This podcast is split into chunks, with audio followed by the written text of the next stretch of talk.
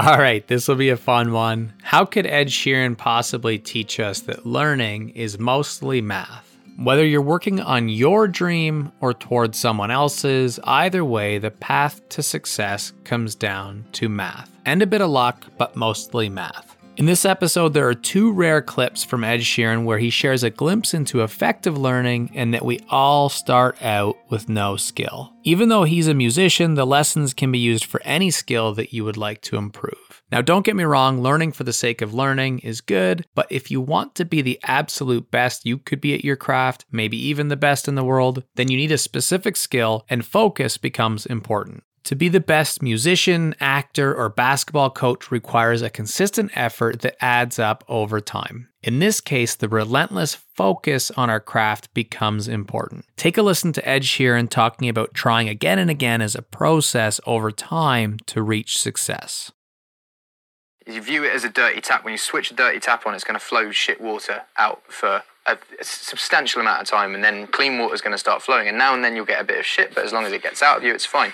So with songs, you're going to write shit songs at the beginning. You are. My songs were terrible. My raps were terrible. Like, I listened to it the other day, it was awful, but I got it out of me, and the more and more you write, the more and more you experience, and then you start flowing clean water, and songs start getting better and better and better, and when you just... you're on a good streak, you're writing good songs, now and then you're going to write a shit song, and that song is out of you and you can move on. And it's the same with gigs. Like, you will always play bad gigs at the beginning. That's what you need to do. And then the more gigs you do, the better you'll get. Now and then you'll have a shit gig, but that's all right because you've got it out of you and you've experienced it.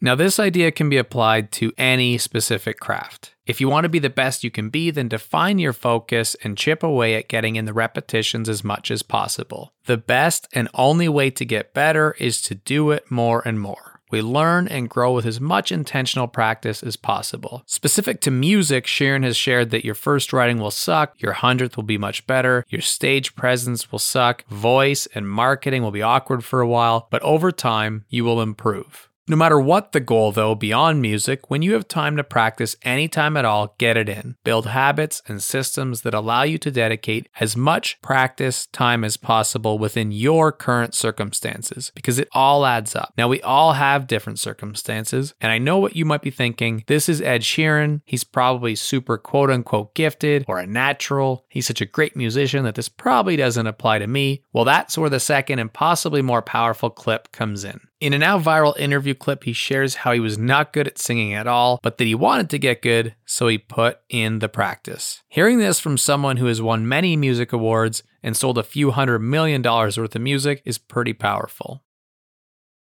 When people say artists are born with talent, you're not. You have to, you have to really learn and really practice. This is me playing guitar and singing. I'm going to put it into my mic like this.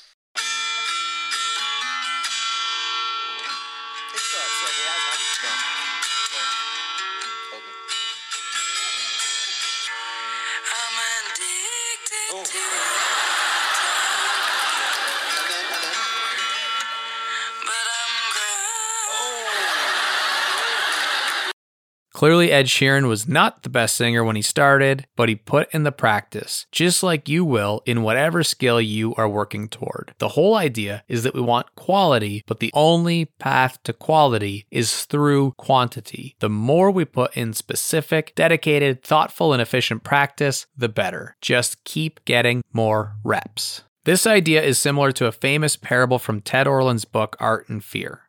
A ceramics teacher announced on opening day that he was dividing the class into two groups. All those on the left of the studio would be graded on the quantity of the work produced. All those on the right solely on the quality. The procedure was simple. On the final day of class, he would bring in scales and weigh the work of the quantity group. fifty pounds of pots rated an A, forty pounds a B, and so on. Those being graded on quality, however, needed to produce only one pot, albeit a perfect one, in order to get their A. Come grading time, a curious fact emerged. The work of the highest quality were all produced by the group being graded for quantity. It would seem that while the quantity group was busily churning out piles of work and learning from their mistakes, the quality group had sat theorizing about perfection, trying to get things just right, and in the end, had little to show for their effort than theories and a pile of dead clay. Like any great short story with a lesson, this one allows us to visualize the concept as it relates to our own life. Maybe you want to improve your social media skills, photography, parenting, or writing. Doesn't matter what the skill is. Once you've decided on something, it's a matter of getting in the repetitions. But not just any repetitions. Something I mentioned right before the ceramics example is that we want to put in specific, dedicated, thoughtful, and efficient practice as much as possible. I would love to see you putting in the reps and celebrate your progress together, so reach out and let me know what you're working on. And be sure to check out the next episode of J K L, where I have the opportunity to interview Ben Ye, a transformation coach who is an expert in helping us understand our subconscious operating system and how to upgrade it so it gives us the best chance to succeed at our goals.